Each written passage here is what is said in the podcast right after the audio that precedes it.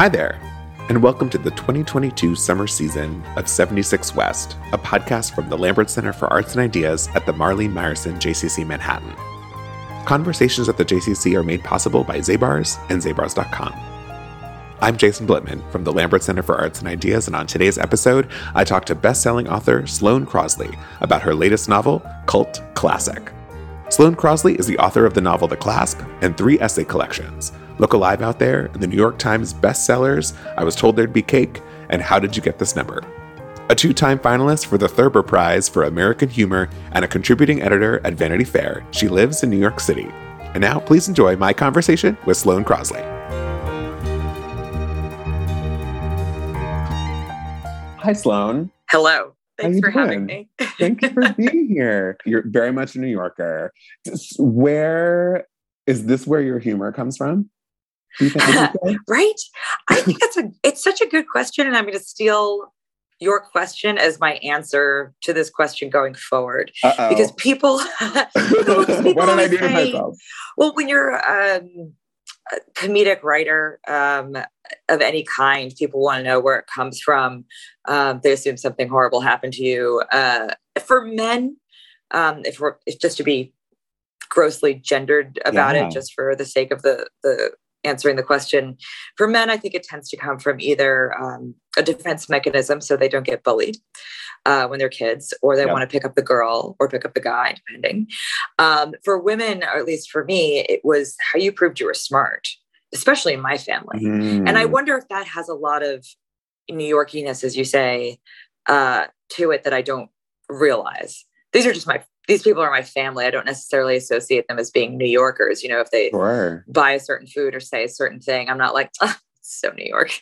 Well, I think I'd is... get elbowed, you know? it's such an interesting answer to the question, though, because I think you saying that it's almost like an, a math equation, right? You grew right. up in New York, clearly an intellectual family, and you and and there's like New York plus intelligence equals your humor, and that right. comes across on the page, which I think is a really cool uh, thing as a reader. I hope so. I mean, that sounds great. Also, it sounds great that you just sort of naturally called them intellectuals. Um, well, you can tell them I said that. Jason from the JCC. I will. I'll write them a note. They'll be very excited. oh my god, that's so funny. And then you found your way into publishing. Yes, and so then I, I mean, I went to school not to take you back, like, oh, I was born and then it's a dark and stormy night. Time. Yeah, exactly. You're like, I love a good a story. Podcast, not inside the actor's studio. There's a, there's a limit. but I feel like um, I went to school really for archaeology. That's what I wanted to do, and anthropology. I was obsessed with it. I went on a couple digs, um, and then I really just, dig it. I yeah. um, it turns out you need a lot of statistics and math to become an anthropologist or archaeologist uh, specifically, and uh, I really hit a wall, if you will, with my the trowel of my oh, mind oh, wow. uh, at that that uh, at statistics. But uh, I also really just fell in love with English lit and creative writing in a way that I had always been interested in it. You know, yes, of course, I wrote little short stories as a kid, all that stuff. Um, and so that when I graduated, I actually um, didn't necessarily want to work in book publishing because um, I think I wanted to be a writer. And so I didn't see working on the other side of it. So I tried to get a job in magazines and I couldn't. There were just no jobs in magazines. And then I got a job working for the publicity department of HarperCollins. And then I moved to the publicity department of vintage books for like 10 years. Mm. And while I was there, I started writing nonfiction pieces for the Village Voice that, you know, you start exercising that muscle or getting that um, both the creative hit of creating something you want and the really superficial um, one of seeing your name in print and it becomes very addictive um, and so that's how i got started writing uh, it's just started in the dirt and now we're here you know and, and now you're a full-blown addict. yeah and now no, I have this problem. Those are your words. Those are your I words. I know. I have this problem where I bind it and I sell it and I pretend it's okay. yeah well, you had said something in an interview that you were the Lorax for books. And when you were working mm. in publicity, you loved speaking for them. And I just thought yeah. that was so cool and really beautiful. And like, you don't really think about it in that way. And like, obviously, once once a book gets to a publicist, it's gone through such a process. Rigor, of, or yeah. Yeah. Um, so you know it's at least good enough, which I think uh, you know that's all we're all striving for these days is good enough. Um, uh, and so that's just a really cool thing to be able to say, "All right, y'all, this thing is is in the world." Right. Well, I do. I have to say, I I was very fortunate in the books that I worked on when I was a publicist were comically more than good enough. I mean, some of them, yeah, to your point, but um, most of them, you know, I worked very hard on the paperback originals. On uh, mm. at that point in time in publishing, you could really make a book in paperback that had kind of bombed or done had a sort of lackluster performance in hardcover. Um, but a lot of the stuff was, you know, in some ways you get credit for being someone's publicist, but you're really a babysitting job with the authors I worked on. Yeah. So, I mean, when you're calling someone, you know, and you're like, hi, it's Sloane calling from Vintage. I'm calling about you know, Alice Munro, Philip Roth, V.S. Naipaul. Like, if you want my number, you'll guess it. Click. Like, you know, it's just like you, can, you have this like sort of outside sense of power that most publicists don't have because you are working with stuff that is uh, beyond good enough. Mm-hmm. Um, but it does. You mean when I got an email from Steve who was like, "Would you have any interest in Sloane Crosley's new book?" And I was like, ah. That's lovely. You I mean, mean like that? it's, it's so hard because you don't. It's very hard. I think until you're being taught in schools and until there's a real deluge of awards, you know, not just one or two, um, to have a conception of yourself in the uh, world in general and the literary firmament uh, specifically. I don't know who's clamoring for what from me. I don't, I have no concept of it. Um, which sounds probably like false humility because I do see people covering the book. So I know that I'm not like a, a total bozo but I think I might still be within the bozo range. So I'm not sure. So I'm delighted to be here. but you know what? I have to say, thinking that perhaps you're still in the bozo range makes yeah. you more fun to read as a reader. That's true. There is a little bit, you know, it's funny. I mean, without naming names, there are certain people who start out. There's a great line that I have no right to use, but we're just going to go ahead and do it. Jay Z lyric uh, which is um, I don't be in the project always, but hallway talking about how I be in the project always. I just messed it up. The point is the idea of like continuing to talk about it as opposed to going and doing something. Um, I don't know if that actually quite applies, but either way, maybe I just felt like quoting Jay Z, which is something I didn't expect to hear today. I'm I do not know. Thrilled. Yeah, you can think of either way. I guess I'm just saying that um, there's a way where you can get the sort of inverse of my example actually. So you can keep this in if you choose or not. But um, there's a way where you can uh, rarefy yourself out if we're going to use that as a verb as i am. You can sort of rarefy yourself out of being relatable um, but some people can do it. Like nora ephron wrote tremendous essays about $200 bath oil and nobody batted mm-hmm. an eye you know? Right. i mean it's it depends on who you are. And then some people, it's, you know, oh, don't you just hate that when the towels are lukewarm in first class? And you're like, no, I, I, I have no entry point to this. Right. So, yeah. And it's interesting because there are some authors who just, they need to be literary for the sake of being literary. And, right. Well, I mean, I feel like, what, what does that mean to you?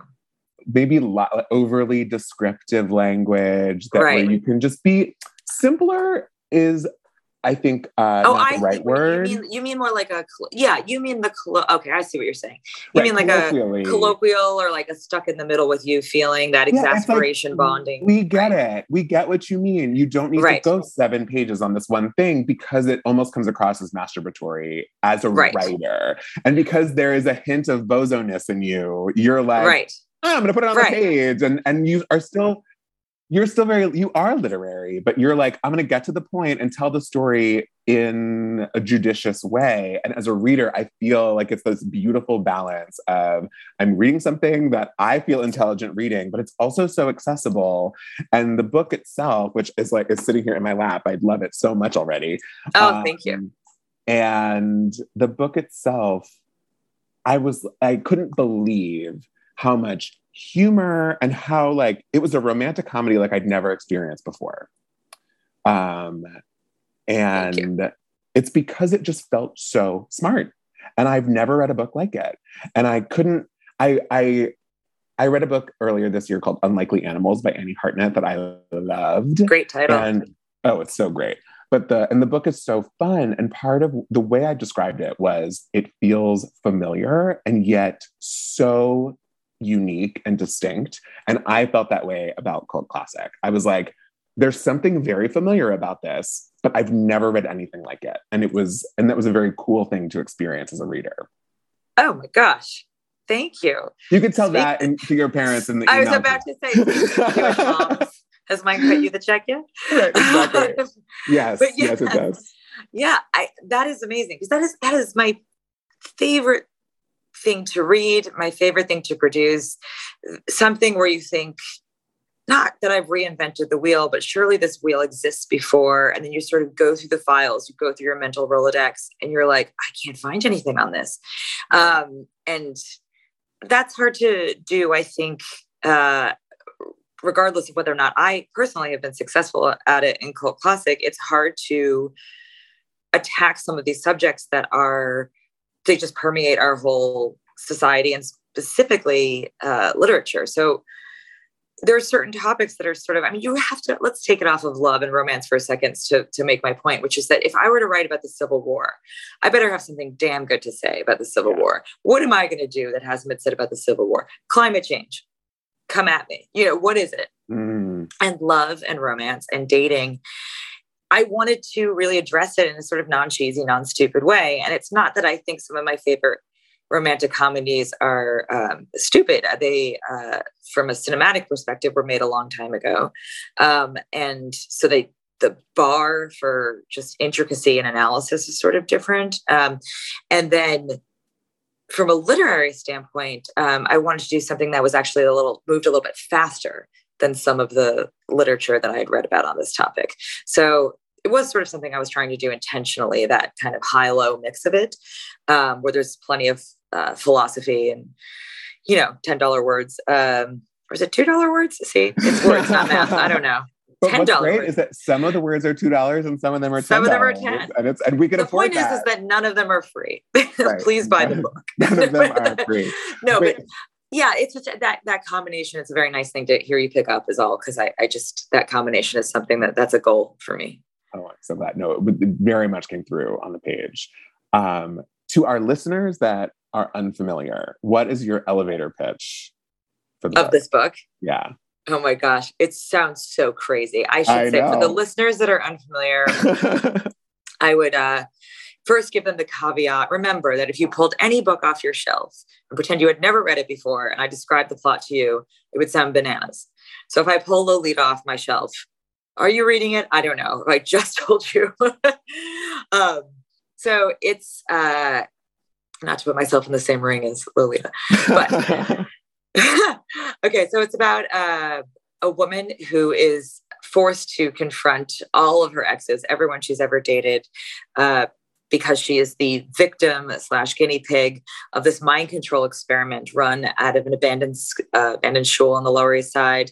Uh, by her former boss. It turns out she knows him very well uh, because he used to be her boss at a magazine called Modern Psychology. So he's sort of morphed into this pop psych guru figure with his, you know, face on tote bags. And he has started was essentially a high class mind control cult. Um, and if she chooses to engage in this experiment, if she steps within a five blocks radius of this one building, she will likely run into an ex because through a combination of sort of mysticism and social media, they've made this happen. And the only problem with this is that she is engaged to be married and she's not sure if she should go back into the past like this and what effects it will have on her relationship. Yeah, that was a long elevator ride, but I I was, was a long elevator ride. I don't it. know how to I know there's no way. Do I, I the problem is everything sounds um, wrong because there are a couple of moving parts. Yeah, totally. And so I but, can pick a moving part and call it a mystery or call it a romantic comedy or call it speculative fiction, and it just it won't be correct. So no, basically, it's funny. It's a very weird comedy of manners. Yes, and I was obsessed with it. So everyone listening should read it. And people are obsessed with it on this, on this, in this podcast. Two out of two of the people on this podcast are obsessed with it. So hundred percent. Yeah, it's Perfect. Matt, look at us doing math this morning. um, and you know, you said if you pull a book off your shelf and you got a, a, a one-liner about it, you wouldn't read it. But I have. I mean, say, Lolita. Back to Lolita. It's about a road trip. I don't know if I'd pitch that as like a buddy comedy. No, of course not. But okay, what you're not supposed to do is judge a book by its cover, literally or metaphorically. Mm. But y'all, this cover is freaking. It's so good, insane. isn't it?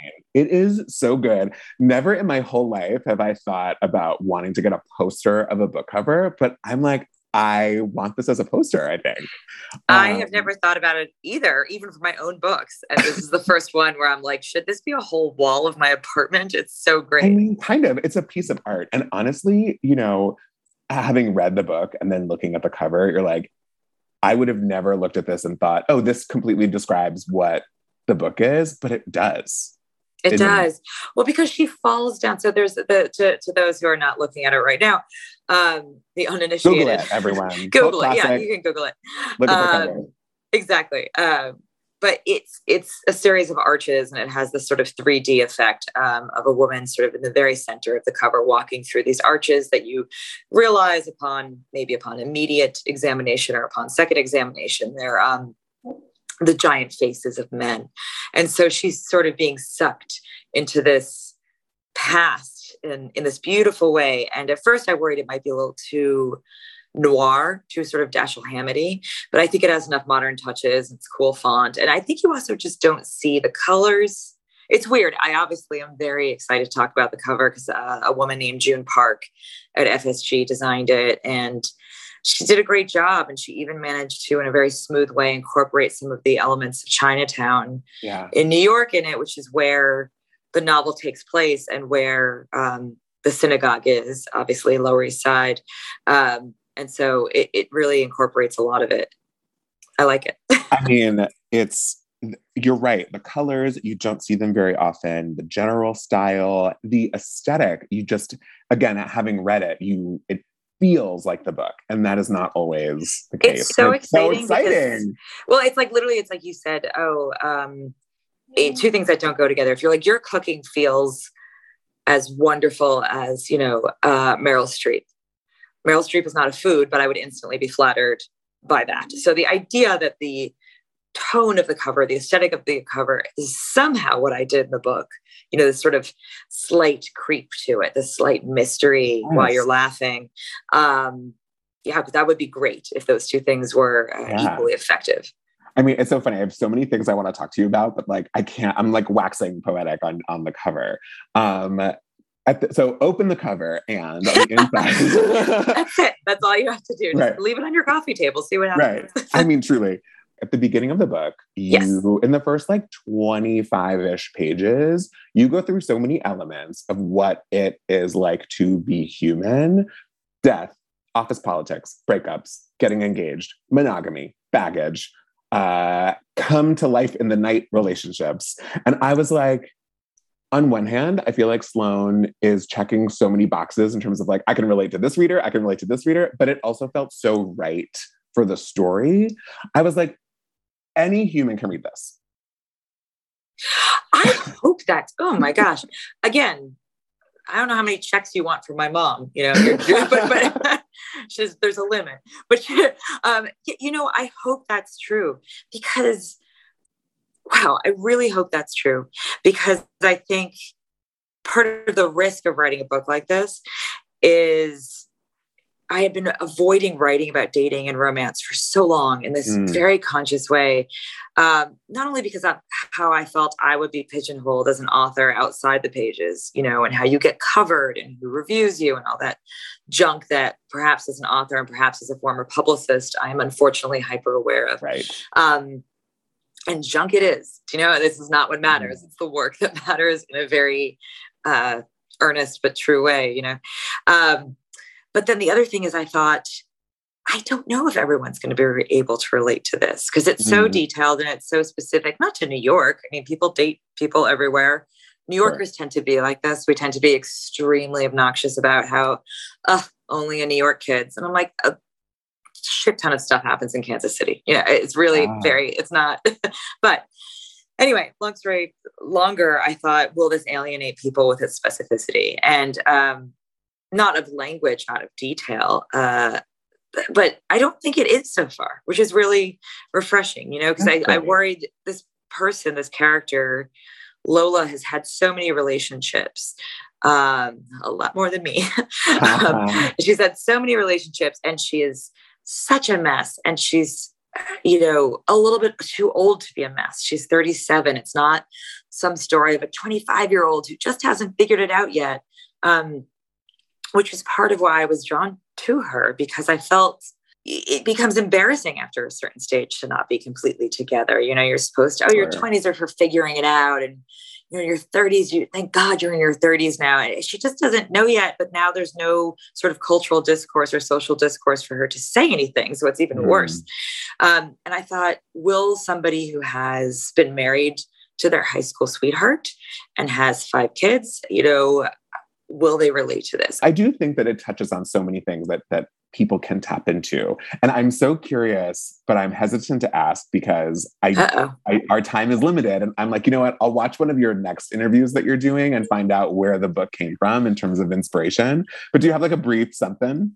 Yeah, a little brief, a little um not the, Where did the a shorter a shorter elevator ride. Yeah, it's a very short. we're going two floors. right.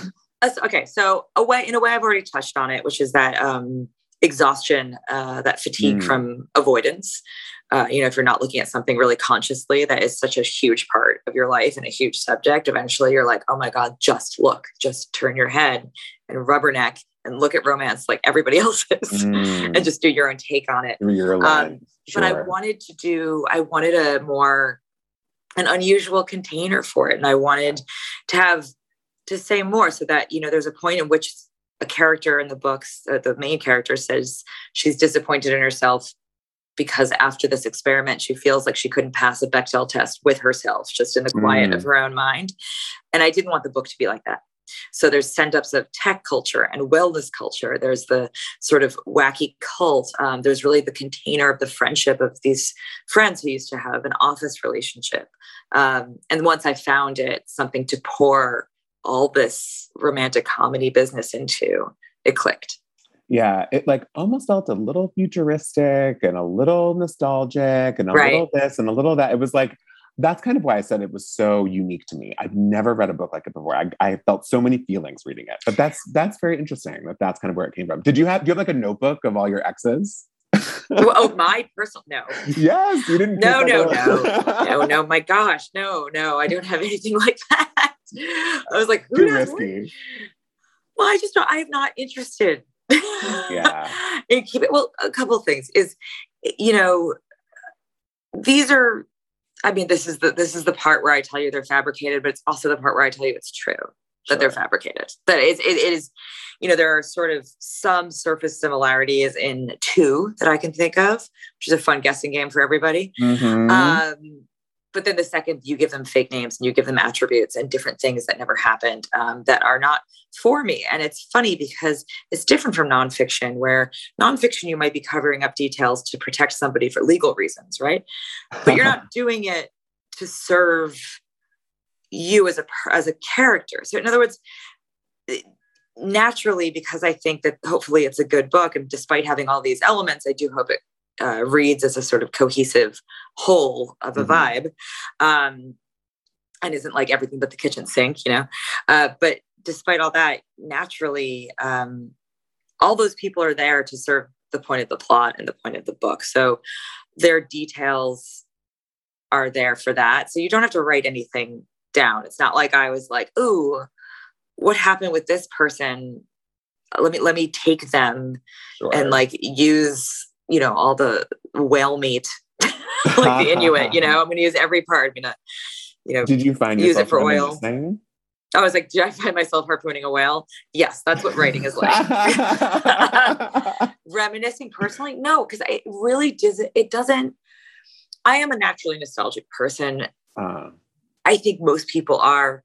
I'm a writer, so I tend to um, maybe it locks in in uh, what could be a good way or it could be an unhealthy way for me. Mm-hmm. Um, I as I was reading, I yeah. was like, oh, this person I dated that made me think of that person. See, oh, this is good. This is, but that's the thing is the details. and they are incredibly uh, detailed. That's one thing I'm very, you know, I don't know. The book doesn't totally belong to you after you write it. People will make of it what they will. Yeah. But I am very confident on how detailed these gentlemen are. And I feel like they're, it was so much fun to write that. It, there's a really funny thing that, um, do you know bees are not supposed to fly? Really? Just fun fact. Yes, apparently uh, some physics thing where the, their wingspan and their body weight are off and they shouldn't actually be able to take off. I think maybe it's bumblebees. I don't know. I read it somewhere. Must be true. Probably on the internet. the, the analogy, we'll use the analogy, if not the hard fact. Um, and that is that the, somehow the more detailed you get about a topic in your writing, it pops out. It's like it digs a hole through the center of the earth, pops out the other side, and becomes incredibly universal. And I don't know why that is, but I have abused that truth to the best of my ability in this book. Mm. Yeah, I started to think through all of my former. Yeah. Did it give you PTSD? Are you okay? I got a little bit of PTSD. People are people at F- in the FSG marketing department. I just got an email just before I got on with you. They're upset. They're upset. they think this is their worst nightmare. So I have to tell you, my the biggest thing that affected me, I have to say, at some point in the book it talks about rules of dating and like in a someone's profile it might say like know this know that in the gay community it's not uncommon or like it's people often say like no fats no femmes um oh no yeah. fats no fats no Some, not even fatties no I fats know. I know yeah Jesus. So, that is so, horrible. So you see these rules, I, I say in quotation marks, mm-hmm, um, mm-hmm. on these profiles, and it got me thinking about what were what were some of my not rules that I would put on the page, but rules that I would like have in my own mind. And there was someone that I dated who would often use the word supposedly. And I was like, supposedly? With a B? Like, with a B. And for for the whole time, ever since I dated them until yesterday, as I was preparing for this interview, didn't think supposedly was even a word. And then I was like, I discovered that in fact it is a word, but everybody uses it incorrectly wait, wait, wait, wait.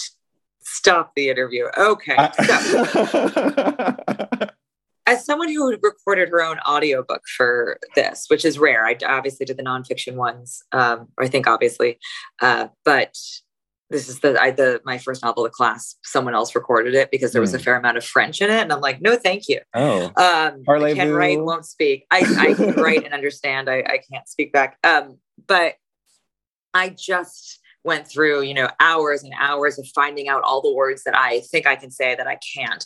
One of them is, I guess now I can say it because I haven't been speaking for so long that I can't speak any longer.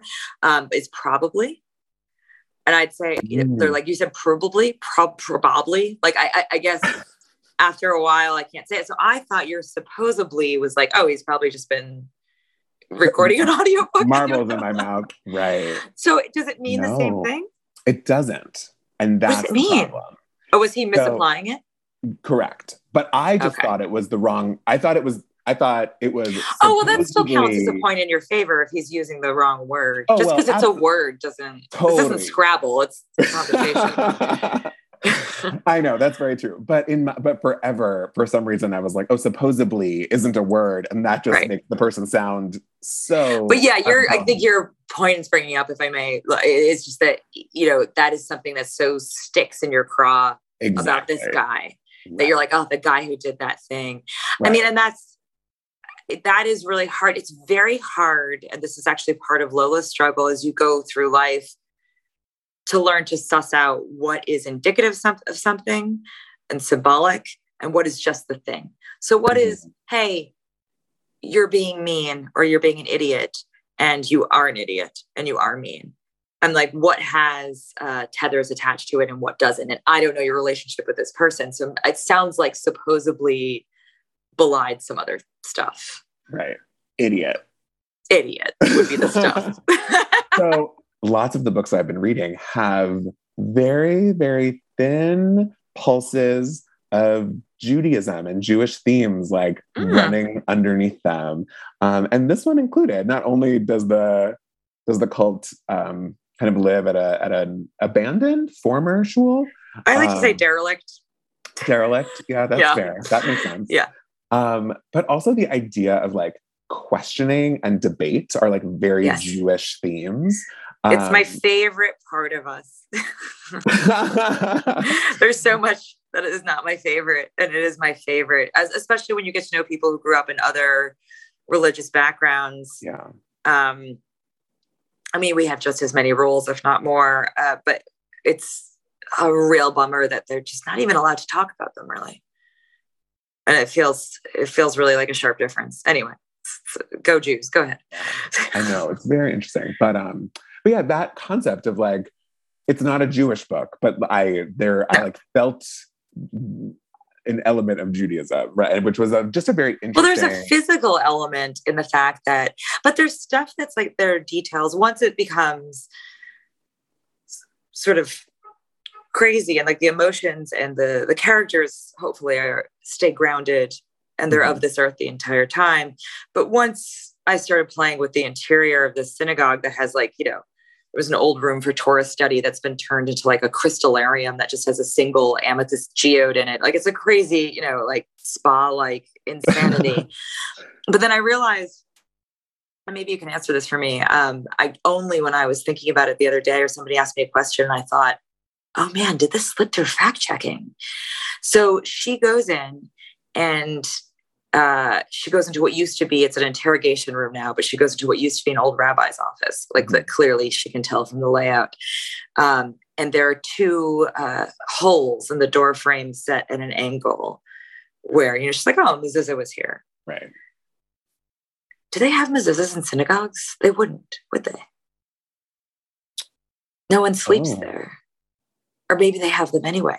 And I, it was just this moment where i felt uh-oh i'm feeling the limits of my own education in a way that like I I I'm pretty sure that you could argue that you know there if there are sleepovers or if someone had to sleep there if it was a place of shelter or maybe it's just uh-huh. a prayer for whoever walks through uh-huh. i'm sure there are reasons why there would be or why there wouldn't be when you write something that um, has a bit of that kind of speculative or magical or just plain wacky element um, even aesthetically, you know, it would just, if, if you're Wes Anderson, just something a little funky. Mm-hmm. If there are opportunities to get things absolutely correct, why not do it? And so I, I, you know, you want to ground it when you can. So for some reason, it bothers me. So maybe listeners can write in and tell me whether or not I'm sure there would ever will. have been. We're going to hear about on, it. We're going to hear all the inside a temple. I don't.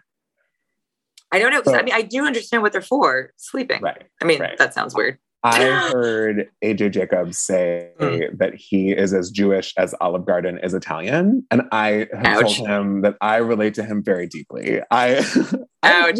but you know what's funny is the very religious people I know, you know, there's history of quote unquote reform Judaism or reform Jews. Uh, a lot gets pinned on us. Uh, historically, there's a history of, you know, have we have we brought a lot of suffering on ourselves in the 20th century? Mm. Um, but I feel like, you know, at least the, the sort of Orthodox or a couple of Hasidic Jews that I know are very, uh, they're not welcoming, they're not inviting me to, you know, the high holiday, holiday, what?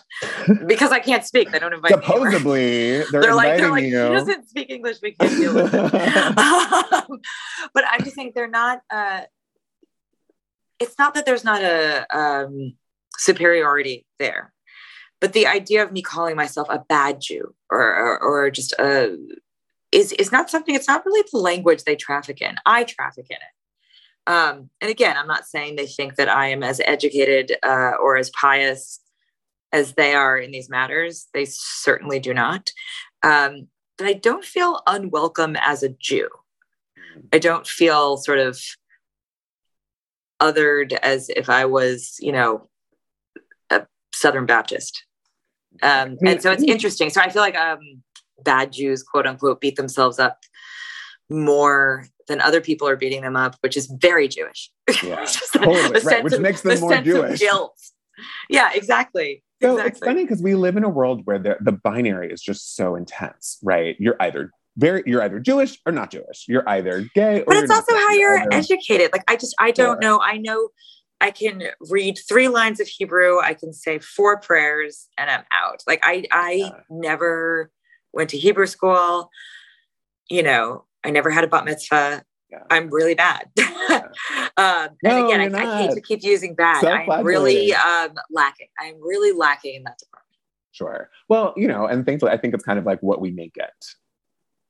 Yes, but I guess I get too far over into that. Like I get too far. Part of the reason there are all these um, elements in the book, it's because they're what I have to offer, and I really enjoyed writing them. You know, the Jewish yeah. elements of the book, but there's a limit to them, not only because they are not super integral to the plot, um, but because I don't want to speak about something I know nothing about. I do in general. That's what fiction is in some ways. Mm-hmm. Um, but for this specific thing, I I sort of um, I bow down to it a little bit, and so I'm not just going to go around flinging around Hebrew prayers that I don't know even when they're you know applied. No, but again, I thought it was really lovely how there was this pulse in it, which I thought was very cool. There is the pulse of Judaism yeah. throughout, and sometimes it's just in the jokes, like you know, it's it's just like in the in the, the there's a lot of um, jokes about being Jewish in in the book. Yeah. Um, our time is limited, so I want to ask a couple quick okay. things. But sure. Holistically, this will be my mm. last book question. Okay. Why do you think we need closure? Oh, is that a book question or is that a therapy question? It's so funny. I, so well, many. Maybe that's a question for everybody, right? If you're listening, think about why we need closure and read the book, and then like think about it for yourself. It's a good well, like self-reflective question. It, it is. Yeah, it's a good book club question. I mean, I feel like I am finding out very quickly. Like we've established, the book went on sale yesterday, but mm-hmm. very quickly that when you write a book that is so much about relationships, and it is an incredible compliment because I've hit something where people are asking me questions like I'm Esther Perel I don't freaking know. but uh, the book does have a lot to say, and as do I, about, you know, the characters, as do I, um, about closure and how we define it and the pressure to get it. Yeah. And I feel like there is this pressure to find that once you're with the right person, all your memories and all the import that you had granted all these other people sort of dissipates. Um, and they all seem like this endless line of ghosts, which is uh, an Edith Wharton line. Um, but, or just a lot of bullet points. They seem like all these bullet points to uh, the grand finale of, of your current relationship. Um, and I object to that very strongly yeah. I think that it is a disservice to your own past and to your own memories and to all that time. Um, Are because, you familiar with yeah. Stephen Sondheim's company? Yeah, I didn't see the new one though. The, okay, I haven't it, seen the new it production. reminded me a little bit of Company. Like oh my gosh! You have what? like Thank ghosts you. of the past. Yeah. You have expectations. You have relationships. Right. You have reconciling. You have coming to terms with what you actually want. And I was like, oh my god, this is a modern literary company? company? Oh my gosh, from your mouth to Broadway's ears. This is my dream. I mean, um, well, and it, it's also just so interesting. I, I couldn't believe how self reflective I was. So, heads up, there's a whole compilation video of you from all of your time on Craig Ferguson on YouTube. It's literally okay. chronological of all one video. It like six five or six appearances. I yes. love him. He was such a such a was. He's still parading around the earth. His show was so great. Yeah. Well, so for some reason, one of the like suggested clips that came up after those Uh-oh. was the 500th. Oh, no, totally unrelated to you, but the 500th episode of the Rosie O'Donnell show, which I I know how we got there. Who knows? Um, but I loved the Rosie O'Donnell show when I was a kid, and and the rabbit hole I fell down with my own journey of like reconciling my past and what it made me feel, I was like, this is so nuts that it's so tangentially related to the book and what I felt reading the book. And this is a different part of my past that I'm like feeling. I'm, I felt so joyful watching it and so much sorrow. And it was mm. an interesting like bend. Um, anyway, okay, a couple quick rapid fire questions because we are Jews and we like to question things. Oh, that's why. What is a book that changed your life? Heartburn by Heartburn? Nora Ephron. Oh, Heartburn. Yes. Oh, amazing. Yes. If you could only eat one thing the rest of your life, what would it be? Sushi. I'm going to say me too, but maybe not. Sushi, because then you get the vegetables, yeah. you get the fish, you get kind of yes. everything. Yeah. Obsessed. A teacher that had a big impact on you. My professor at Connecticut College, Blanche Boyd, she just retired this year. Mazel um, Blanche Boyd. Wonderful uh, Southern lesbian goddess. Oh my God, amazing. All right, what's something on your bucket list? Anything that you've done or not done or want to do or that you would add to your bucket list? To see the Northern Lights. I want to see the Northern Lights. I'm really scared to go try and then not see them. It's not a sure thing, but I really You're not the first person who said this to me. Really? Yeah, we could do like a group field trip of like fantastic authors going to see the Northern Lights. Really? Oh wow! I wonder who yeah. else said it. Yeah. At some point in your book, you say that one of the authors is like over talking about his book, and I hope that you are not over talking about your book yet. I'm I loved it so much. All of our readers should let should should listen. They can listen to it. They can read it. They can listen to me read it exactly if you really want to listen to my my dulcet raspy sounds for but buy a many hours. So Please you do. can also stare at the book cover because it's gorgeous. Um, Sloane, you are awesome. Thank you for your time and your wonderful thoughts, answers, your thoughtfulness. We're gonna we'll edit that. Oh, oh, don't edit that. I beg of you. Thank you. No, this was honestly um, such a great combination of really insightful questions and just abject flattery. So thank you so much. That's what I'm here for. Yeah. Anytime. Um, Sloane, Mazel Tov. Have a great thank rest you. of your book thank tour. Um, and we hope to see you for your next one. Oh, thanks so much. Have a good one. Thank you. You too. Bye. Bye. Thanks for listening. Cult Classic by Sloane Crosley is on sale now if you haven't already, you could pick up your copy wherever books are sold. And as you could tell from the conversation, I thoroughly enjoyed it. To those of you who are wondering, we consulted a rabbi regarding mezuzahs in synagogues, and while they're not required by Jewish law in the way that they are put up at residences, because synagogues have historically housed homeless people and others in need, there is a tendency to put them up. Supposedly is an uncommonly used word that means about the same thing as presumably or conceivably, as in, I could supposedly read an entire book to prepare for a podcast episode in a single day, but that would be pushing it. This podcast is produced by Udi Ehrman and me, Jason Blitman. Our editor is Matt Temkin, with music written and performed by Peril Wolf. 76 West Summer Podcast Series will release new episodes every other week. If you like what you heard, share it with a friend. And make sure to subscribe so you'll be the first to know when a new episode drops. Until next time.